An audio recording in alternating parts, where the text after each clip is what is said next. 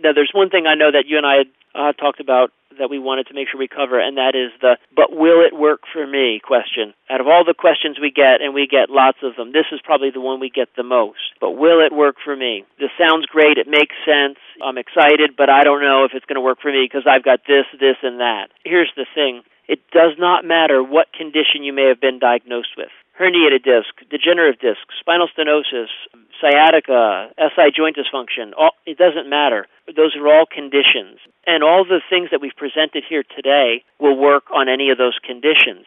Some, some of the treatment approaches will work better than others. If you remember that it's body, mind, and diet, not just body, not just mind, not just diet, body, mind, and diet. Remember the excess deficiency stagnation is basically imbalances in all three areas. Oftentimes there's multiple imbalances. So all these things are are factors in your body and why you're having pain.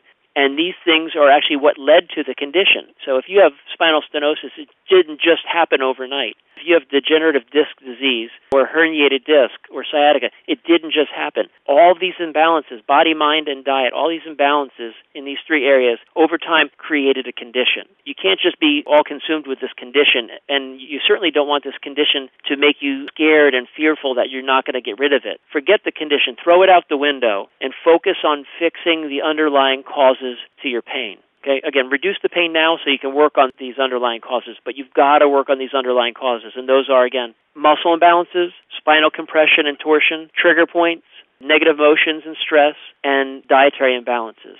You address those areas, you will get better. I hope that you found this audio program informative. I know we've covered a lot of information, probably pretty quickly since we were both pretty uh, fast talkers, but I hope that you found it helpful, and most importantly, I hope that you'll take action and use what we've shared with you today to get better. Literally tens of thousands of other people have used what we've talked about now here today to get rid of their pain and get their life back, and there's no reason why you can't do the same. But it does require a commitment from you and focused, consistent action. So thanks again for listening, and uh, uh, Steve and I both wish you the best.